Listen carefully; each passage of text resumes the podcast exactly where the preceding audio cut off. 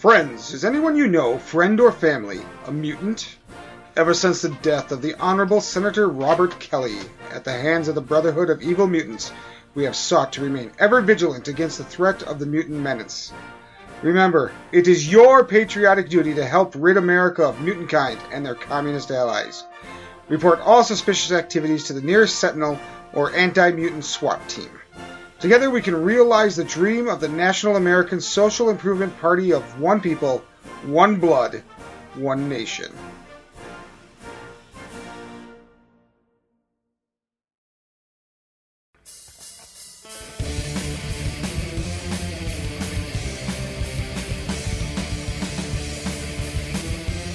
Hello, welcome to Point of Insanity Game Studios Geekery in General podcast.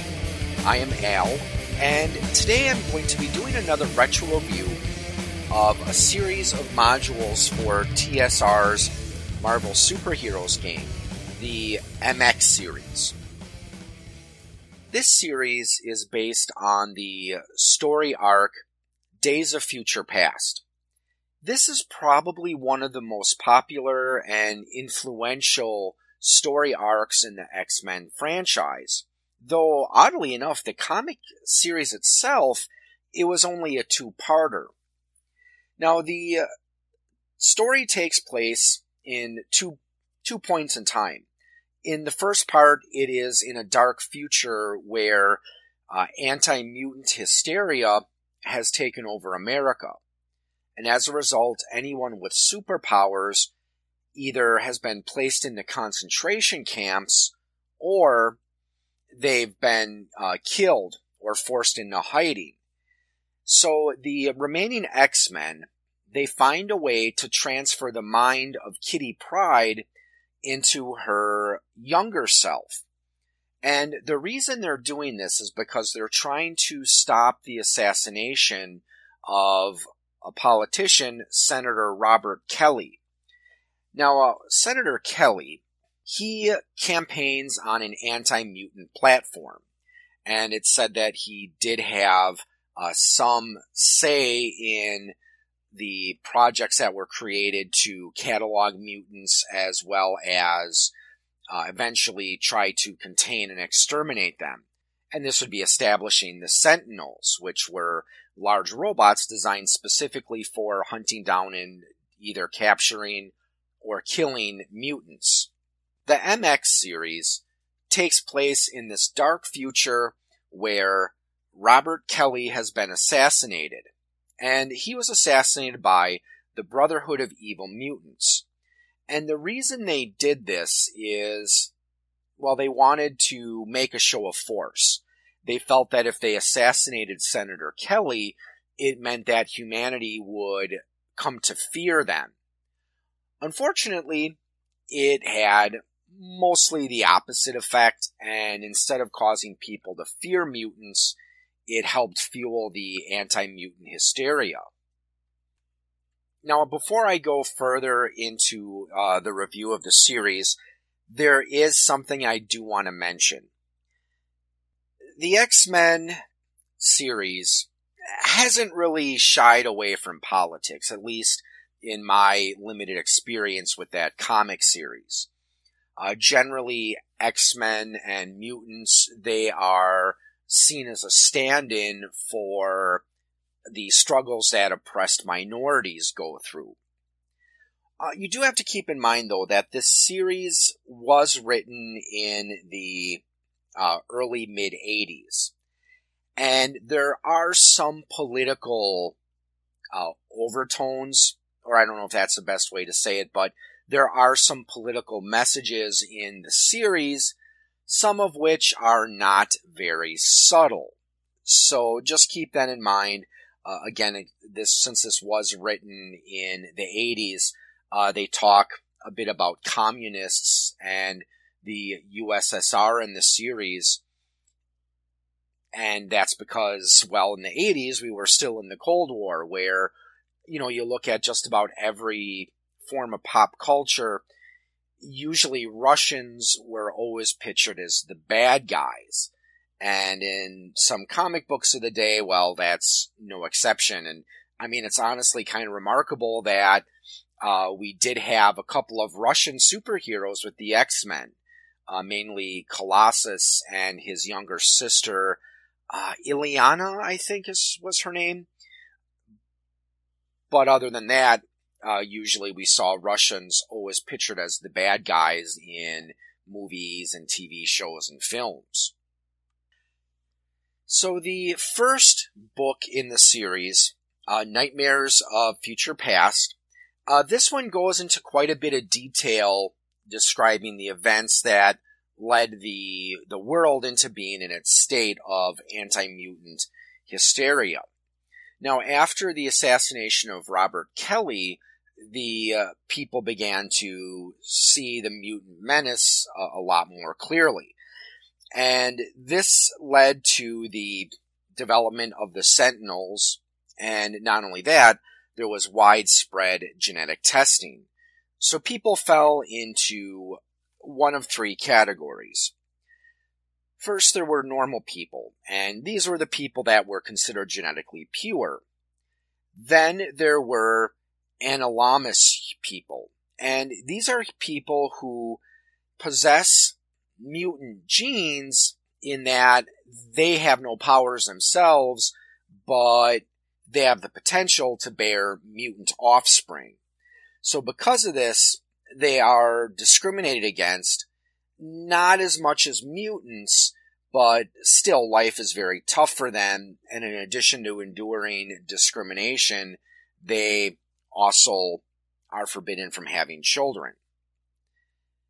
And then finally there are the mutants, which in this book they pretty much use mutants to include characters that the core rules would not de- define as mutants. So altered humans like Spider-Man or Captain America would be considered mutants under this caste system. So mutants are the ones who are most heavily hit by the various laws that they passed. And they were forced to register. See, everyone is forced to take a genetic test. And if you're a normal human, well, you're issued a, an identification card and you're allowed to go on your way. Mutants and anomalous humans, though, were forced into ghettos. Another type of discrimination they faced is that, well, in this future, you need an identification card to purchase pretty much anything and shopkeepers could of course discriminate against mutants freely. And in addition to that, uh, it is forbidden for mutants to work or eat in public restaurants. Um, also, they cannot use public parks or museums unless they were set aside specifically for mutants. So, if you had mutant children in school, they had to be withdrawn. Uh, mutants were also forbidden to live in apartments or other multifamily dwellings with people who were just normal humans. So they had to live in these, said these ghettos where uh, they were having to pay for, they had to pay more for everything and were generally going to be ripped, you know, ripped off by unscrupulous individuals. They're also forbidden to ride public transportation and they cannot be treated in hospitals or clinics unless they've been set aside specifically to treat mutants. And finally, all mutant organizations were outlawed. And one of the things that they stress in this, this book series is that all of this was only possible with a population that voluntarily cooperated with it. So if more people had stood out against this and said, hey, this is un-American, this is not what our country is about, it may not have gotten that far, but unfortunately it did. So this, of course, had a very negative impact. Uh, any anomalous humans and mutants, there were outcasts, their businesses pretty much were corrupted, um, since the anomalous humans and mutants were forbidden to have children, while it was hoped that the population would eventually grow old and die out, leaving only the quote unquote genetically pure uh, people. Then came the time of the roundup. This is when the Sentinels started to become more active. So their mission was to protect humanity by rounding up all mutants and forcing them into concentration camps. So this would affect all mutants. It didn't matter if your character has subtle powers. Like, I don't know, maybe his mutant power is he can change the color of text in a, in a book. You know, something fairly minor like that, or whether you had more powerful abilities like Magneto or Professor X, it didn't matter. You were hunted down and captured to be taken to one of these camps, and if you resisted, you were, of course, killed. So this turned the country into a war zone. So there was a lot of urban destruction in uh, this time. And since the Sentinels were given all this authority, the government was powerless to stop them. Eventually, the violence died down when there were fewer and fewer mutants with exceptional powers that could resist the Sentinels. So this is the world that the Nightmares of Future Past takes place in. America has pretty much isolated itself from the uh, rest of the world, and it stresses that, again, since this is the Cold War and the USSR was considered this, you know, this evil empire, uh, they started to gain more influence. They were able to take over NATO countries, and not only that, uh, they also took over Central America, and the OPEC nations also shifted their allegiance to the USSR. They were able to do all this because the US was too preoccupied with cracking down on mutants. And not only that, they also stressed that they worked communism into this as well. Mutants and communists were equated with each other where mutants were genetically impure while communists were ideologically and politically impure. So both needed to be eliminated. Now, one of the unique things about this series, it's one of the few Marvel supplements I've seen where it's the adventures not written for a specific group of, of heroes. Most of the Marvel supplements I've seen, they include the statistics for the heroes that you're expected to use on the adventure. Uh, for example, one of them I have, all this in World War II, was written with the West Coast Avengers in mind. Uh, there's another one I remember. Uh, there's a the Cosmos Cubed series, and that one is written with the most powerful heroes in mind. So that's one where we're looking at heroes like the Silver Surfer, Thor, Hercules, you know, these semi-divine figures that have these great cosmic powers. However, in the uh, MX series, most of the well-known heroes and villains for that matter are either killed or in hiding.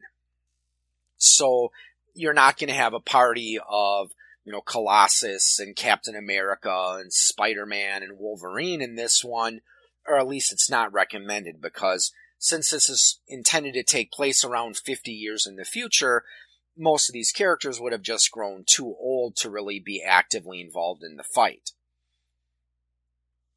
So while things are certainly tough for heroes in this setting, there are some pieces of equipment that they do uh, have access to that you would of course have to obtain on the black market. The most popular ones are ma- are masking devices. So uh, these are intended to interfere with the Sentinels. Uh, they do describe the Sentinels quite a bit in these series, and they repeat the descriptions in every uh, adventure, so that's actually helpful just in case you don't have a copy of the first book uh, essentially what the, the Sentinels do is they've got this equipment that allows them to detect the presence of mutants. However, if you have a masking device, that protects you from being detected by a Sentinel. There's also jammers, which do the same thing, but it's in an area. And another device that they have are called wild weasels. So these devices imitate the the signal that would be put out by a mutant. And usually they try to uh, make these weasels where they're going to give off the same signature that a renowned hero or villain like Wolverine or Magneto would give off, because that's going to attract the and draw the uh, attention of any sentinels in the area. There's also some special rules that go into effect. One of the things about Marvel superheroes, which is challenging, is karma. Karma acts like a combination of action points and experience points. You can use them to improve your rolls, or you can also use them to gain new skills and abilities. You gain karma for accomplishing heroic acts. You lose them for doing things that are considered unheroic, such as theft, vandalism, or if you kill someone, you lose all your karma. However, one of the challenges in the Nightmares of Future Past setting is it's going to force heroic characters to do some very unheroic things. So they actually do say that there are things that you do not lose karma for, um, or you might not lose as much, and that's because again, you got to realize that, you know, heroes, they may very well have to steal in order to get by. Also, one of the things I was thinking about when I was reading through the series to uh, prepare for this episode, I think what they were trying to do is they were trying to make the Nightmares of Future Past series to Marvel superheroes what Tomb of Horrors is to Dungeons and Dragons. So it's intended to be a very deadly adventure series where your characters are generally going to be faced with very overwhelming odds, you know, specifically the Sentinels. Now, Sentinels, uh, they do have some generic abilities they're given in addition to mutant detection. They also have various devices they can use to either capture, incapacitate, or kill their targets. It's also uh, listed that they can be customized. So, for example, if they were going to be going after someone like the Human Torch, then they would be equipped with firefighting equipment or maybe extra protection against fire. But the ability that really makes the Sentinels deadly, and this is why you want to take them out as fast as you can, is because if a Sentinel, well, if you engage a Sentinel for more than three rounds in combat, its adaptive learning program kicks in. So it gets a bonus to its attack rolls against your character because it's able to predict how you're going to act in a fight. And not only that, it also shares this information with all the other sentinels. So once that adaptive learning program has analyzed your character's abilities, any sentinel you fight is going to have a combat bonus against you because, as I said, they all now know your powers, your abilities, and how you're going to tend to act in a combat situation. Another device that the heroes are going to have to contend with are inhibitor collars. And I believe they did have these in the series and they would make use of them, but what these collars would do at least in game effects, is they would give you a minus seven column shift to your abilities and powers. So this could turn someone who's quite powerful, like, you know, Colossus or the Incredible Hulk, it would weaken them significantly. Now, in addition to this information, MX1 also has a detailed description of how these mutant concentration camps are set up, as well as how you might go about trying to escape them and the different challenges that you would face. So there's a couple ways you can use this when you're starting your campaign. The uh, default assumption is that your characters are prisoners inside one of these concentration camps. So you're going to have to try to escape them. Um, or you can also play it with the a different way where your heroes are actually, you know, these mutant freedom fighters, and what you're trying to do is you're trying to save uh, someone from one of these camps.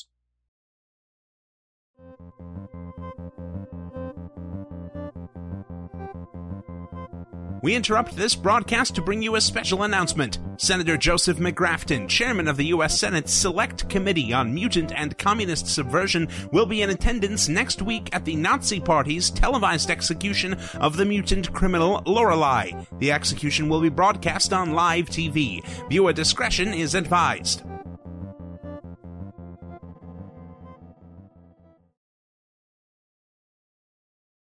The second adventure in the series is called The X Potential. Now, this one has a somewhat disturbing cover, at least in my opinion. There is a woman that is tied up to a post, and she's surrounded by three sentinels that are looming over her. And the person that's attached to the post there is a woman named Laura Lee she's essentially a mutant freedom fighter. Now, the plot of X Potential is that the this character, Laura Lee, has been captured and is going to be publicly executed by Sentinels on live TV. So, how you want to work this into the adventure is really up to you. When they do talk about how to set up this part of the the series, they encourage you to set it in your hometown. So that can actually be helpful because it gives your characters, or your players rather, a little bit of an idea of the population that they're dealing with, as well as the physical uh, lay of the land. They do mention there are some places that you're going to want to develop a little bit. The main one is the rally grounds, and this is where the uh, execution is going to take place. Now, they introduce a political party called the National American Social Improvement Party, or NASI for short. Their slogan is One People, One Blood, One Nation. Like I said, they're not very subtle about what they're what kind of message they're trying to get across with uh, this series. So the main focus of X Potential, uh, there's uh, three main plot points in here. The first one is, as I said, the execution of Laura Lee, where what you want to do is you want to, ideally, you want to try to save her. And you want to do this because her she has powers that she's used to help free mutants from uh, Sentinels. Before the rally where she's going to be executed, um, there are some events they give. They they do give a nice little timeline, and this is the time when your characters can try to gather some information to try to rescue uh, Laura Lee. And if you do rescue her, she does play a role in a couple of the other later adventures. It also gives a timeline for how the events are going to unfold after the uh, execution, if it does take place. Now, one of the characters that they do talk about in this particular uh, segment is a person known as Senator Joseph McGrafton is the chairman of the U.S. Senate's Select Committee on Mutant and Communist Subversion. So he is the head of the Nazi Party, and he's the one who's going to be presiding over the execution. Now, spoiler alert, what's odd about McGrafton is he is actually a mutant, and he realizes that his best defense is to hide out in the open. So, of course, he uses masking devices to prevent himself from being uh, detected. But not only that, his power is emotion control. And he uses that to cause fear and inspire loyalty. They do give his speech, or at least part of it, um, that you might want to read. And this is again where he uses his uh, fear ability to stir up the crowd.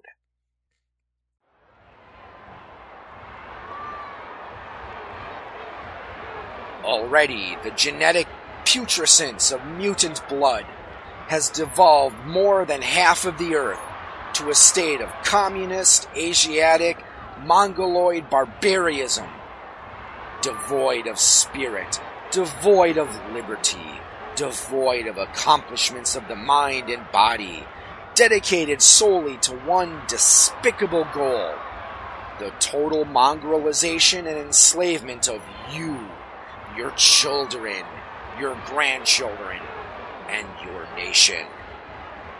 The nuclear destructive devices of the mutant communist cur countries are poised and ready, ready to pour the fire of nuclear annihilation down the throats of our genetically pure children. The mongrel hordes stand armed and massed on the borders of Western Europe, the home and origin of our great civilization, the cradle of liberty and of the dignity of the human spirit. Their devolved allies already batter at the gates of Jerusalem, the home of the great religious heritage of the West. And meanwhile, in our very midst, the mutant, hidden, silent, deformed in soul, stalks our sons and daughters, seeking to inject his aberration into the very flesh of their flesh, blood of their blood. But we are not afraid. Our fear is overcome by our calm, confident faith in the great eventual victory of our party under the leadership of genetically pure men of vision who will drive the mutant scum from our midst, who will annihilate the slinking vermin who would poison our will, and who would lead us into the glorious sunlight of a new world, a world illuminated by the radiance of one people, of one blood, in the one nation.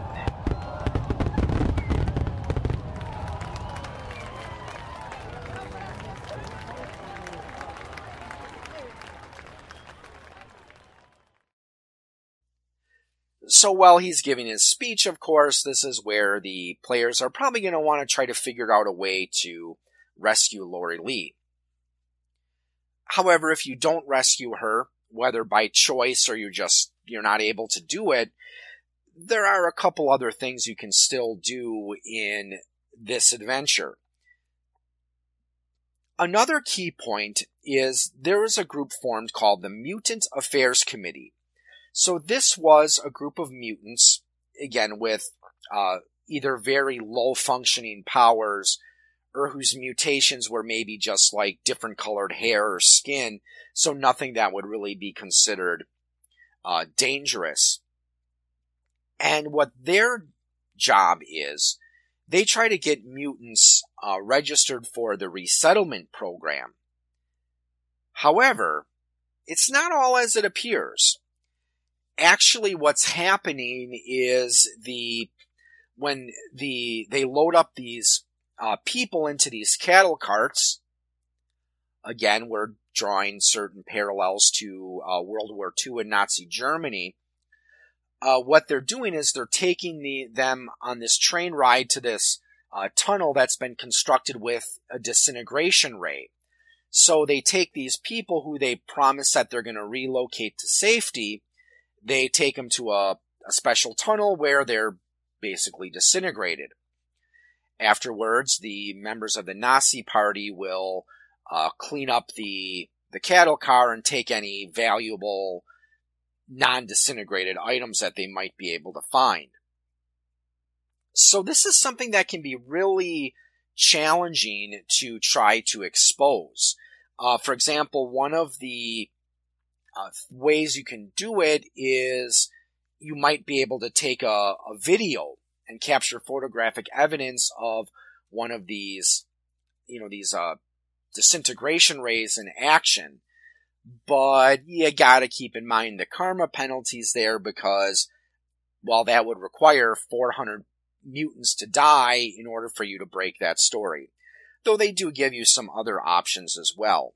So it's hoped that by exposing this, this is something that's going to help turn the tide where people are going to finally come to their senses and realize, you know, hey, by allowing this to happen, America has become no better than what Nazi Germany was.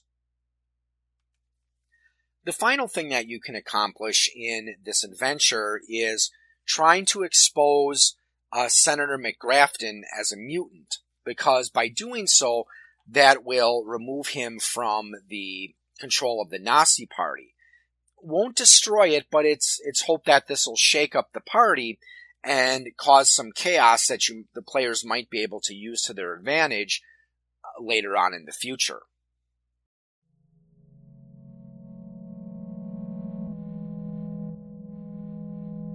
I heard Ma and Pa talking about the mutant menace last night. Golly, those muties sure sound like bad people to me. I sure wish there was something I could do to help. Well, now there is, son. You can join the Knights of Genetic Purity. Be one of those brave men and women standing up for normal, decent human beings. Learn how you can protect your friends and family from the mutant menace and their communist allies. See your local Nazi Party official today.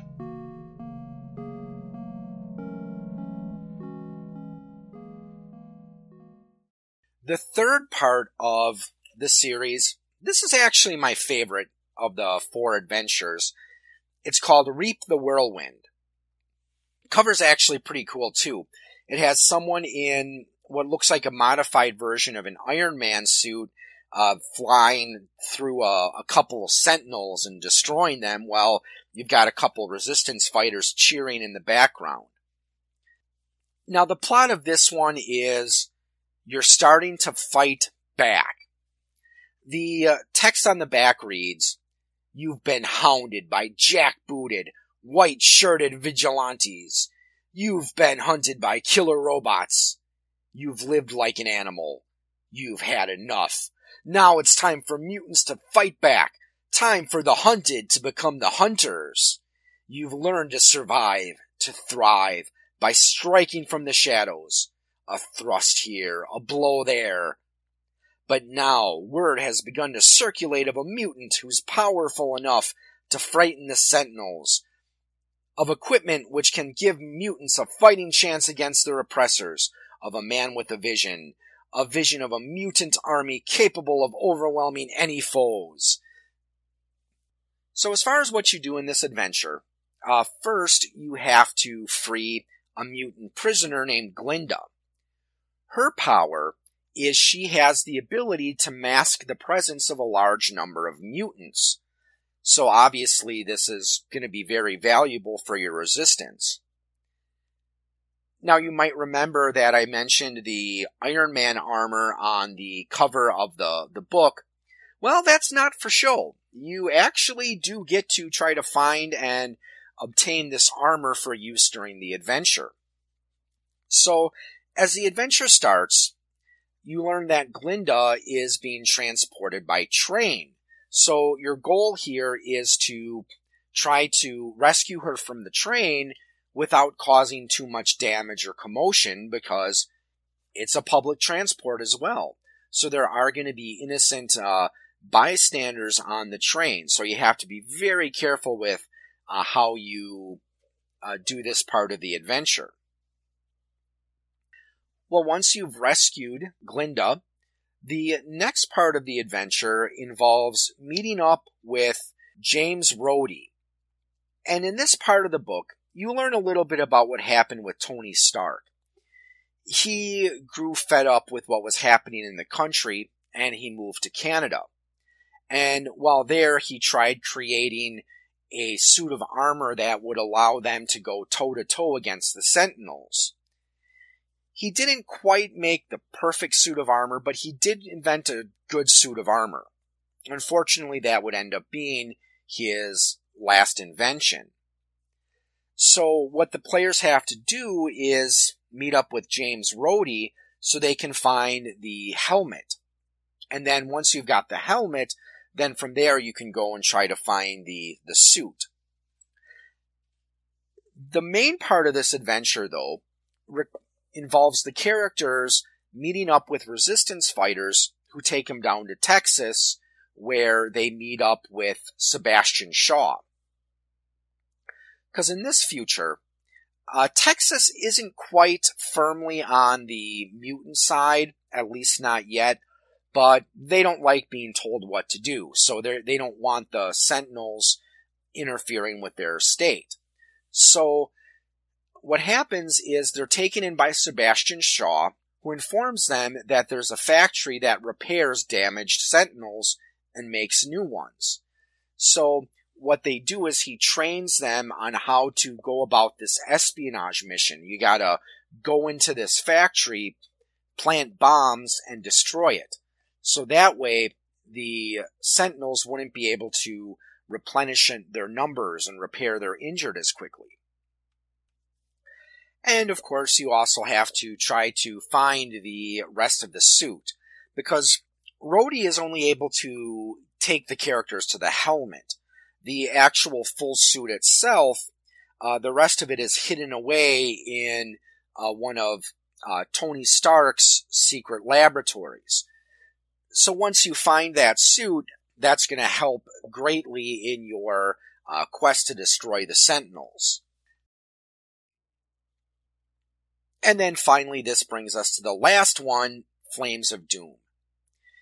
This one is not as coherently written as the previous two, uh, because with the previous two adventures, to some extent, Reap the Whirlwind does play similar to a traditional D&D module.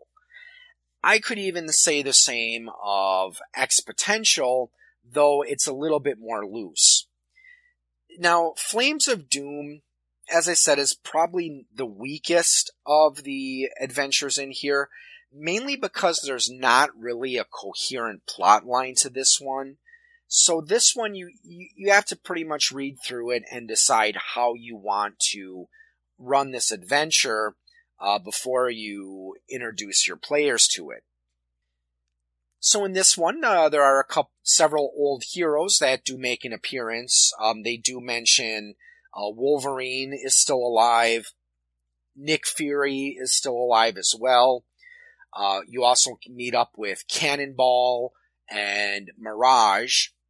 Uh, Sunspot and Magma also have the potential to appear in this adventure as well. The way that this adventure is set up is that you have to try to find a way to end this conflict.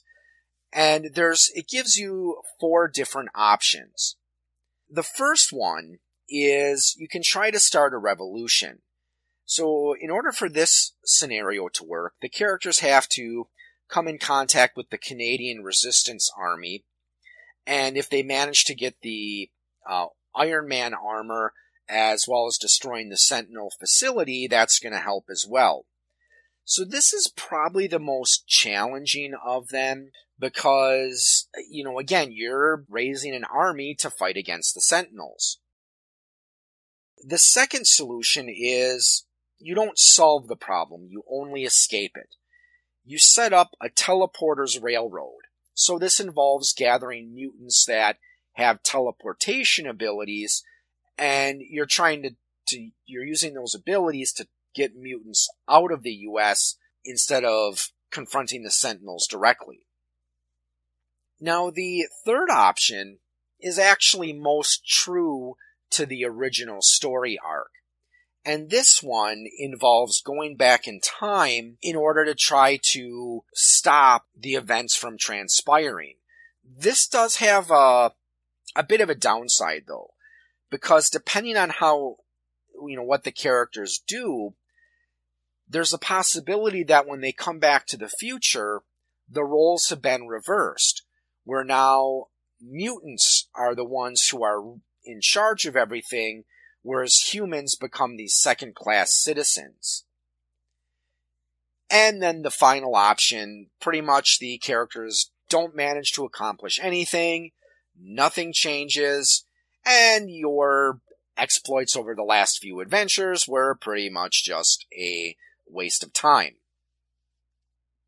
Now, I'd have to say of this one, uh, like I said, the one that remains truest to the story arc, the original story arc, is the third option where, uh, in this one, Sebastian Shaw manages to create a time machine and he sends the characters back into uh, time where he tries to suggest some points that he can send the players to. So you can try to stop the assassination of Kelly, try to uh, stop the Sentinel program or the passage of the Mutant Affairs Act. So those are some of the things you can try to do. But unfortunately, the way they, they write it here, it doesn't matter where you try to go. Instead, you're sent to uh, the place where Project Wide Awake is meeting, and that's when Sunspot and Magma make their appearance. So this is where you have that tough choice. Because essentially what Sunspot does, he has assembled this mutant alliance, and he gives the members of Project Wide Awake a choice. You know, either you turn control of everything over to me, or I kill you and I take it anyway. So essentially what happens is, well, if you assist Sunspot and destroy Project Wide Awake, that's where you return to this future where the roles are reversed, which again, everything is just as brutal and fascist as it was before. The only difference is now mutants are the one in charge instead of the people who are just normal humans. Or if you manage to defeat Sunspot and Magma, Project Wide Awake continues and nothing changes. So as as you can see, some very difficult decisions you have to make, not just in that adventure, but really you have to make some difficult decisions through other parts of the adventure as well. Now, in addition to Sentinels, they do provide statistics and ideas for other types of enemies you might face. Uh, for example, they talk a lot about the Knights of Genetic Purity, uh, also known as the White Shirts because they wear white shirts. And these are supposed to be uh, similar to the like Nazi, the Gestapo, and the the stormtroopers. They also give statistics for anti-mutant SWAT teams. So these are SWAT teams that have been specially trained to uh, take on mutants. They also talk a little bit about hounds. This is something that's elaborated on in some of the later X-Men comics, but if you remember the character uh, Rachel Summers, who was the inheritor of the Phoenix Force, uh, the daughter of Scott Summers and Jean Grey, uh, she comes from an alternate future where she's a hound. These are psychic mutants who are forced to hunt down other mutants, and she has this skin suit with spikes that she's forced to wear, as well as having scars on her face. So that gives you some ideas as well, because there are mutants that are going to try to hunt you down as well, and those can actually be um, more challenging than the Knights of Genetic Purity, uh, because well, the those are just regular people, but here you're superpowered individuals fighting other superpowered individuals. So how might you use this in your campaign?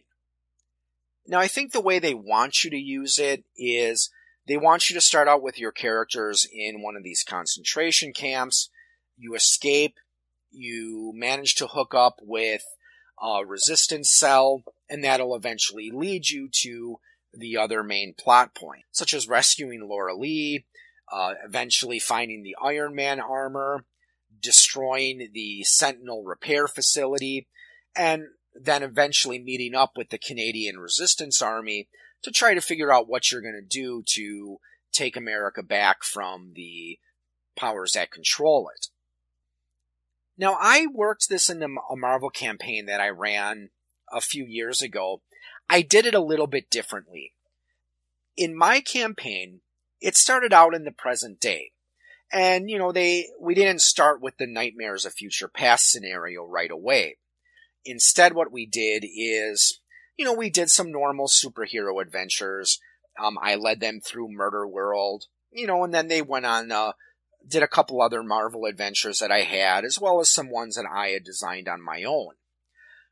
While they met an opponent in their journeys called Red Scare, who was essentially a, a Russian version of Iron Man. And when they fought against him the second time, um, there was a great explosion that the party was supposed to die in. But what happened is I had Uatu the Watcher throw the heroes into the future so they wouldn't die. And the reason he did that is because he foresaw that uh, in the a few decades, an alien fleet, a hostile alien fleet, was going to arrive at the Earth and pretty much decimate everyone. So he, the only way that humanity would stand a chance is if there were superhumans that could defend the Earth. Well, Doctor Doom, he also was aware of this approaching fleet and he was making his own plans. Uh, so in that particular campaign, he eventually became empowered uh, by the power cosmic and the campaign ended with them having to defeat basically a godly incarnation of Doctor Doom. That's when I ended that campaign because it's like, you know, after you've defeated a cosmically powered Doctor Doom, one of the greatest villains in the Marvel Universe, what else is there to really do? You know, it's kind of hard to make a campaign any more uh, epic than than that. So what happened is when the players were transported to this future, I played around with their minds a lot.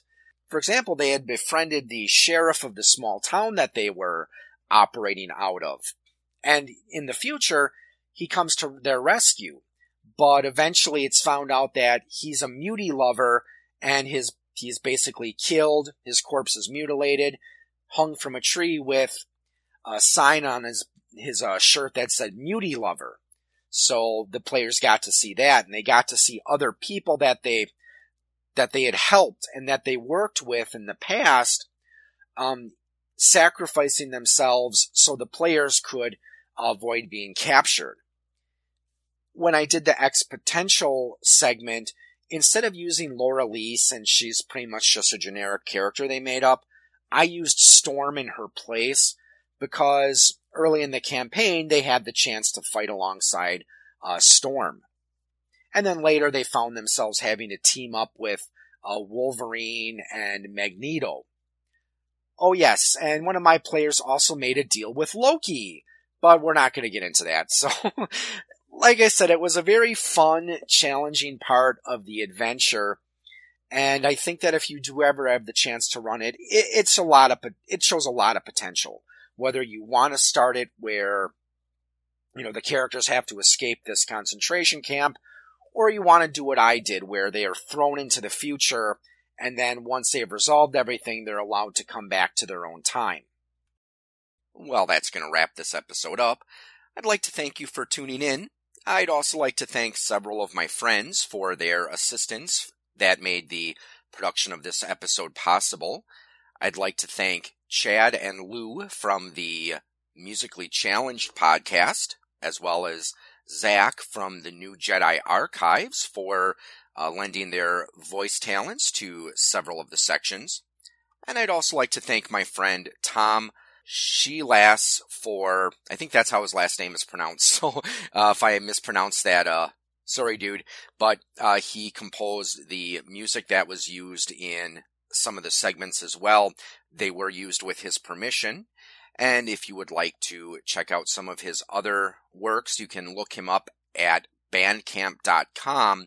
His last name being spelled S C H L A I S. So that's Tom schlais.bandcamp.com. Thanks for tuning in, and have a good evening, or morning, or afternoon, whatever it is, wherever you are, and happy gaming.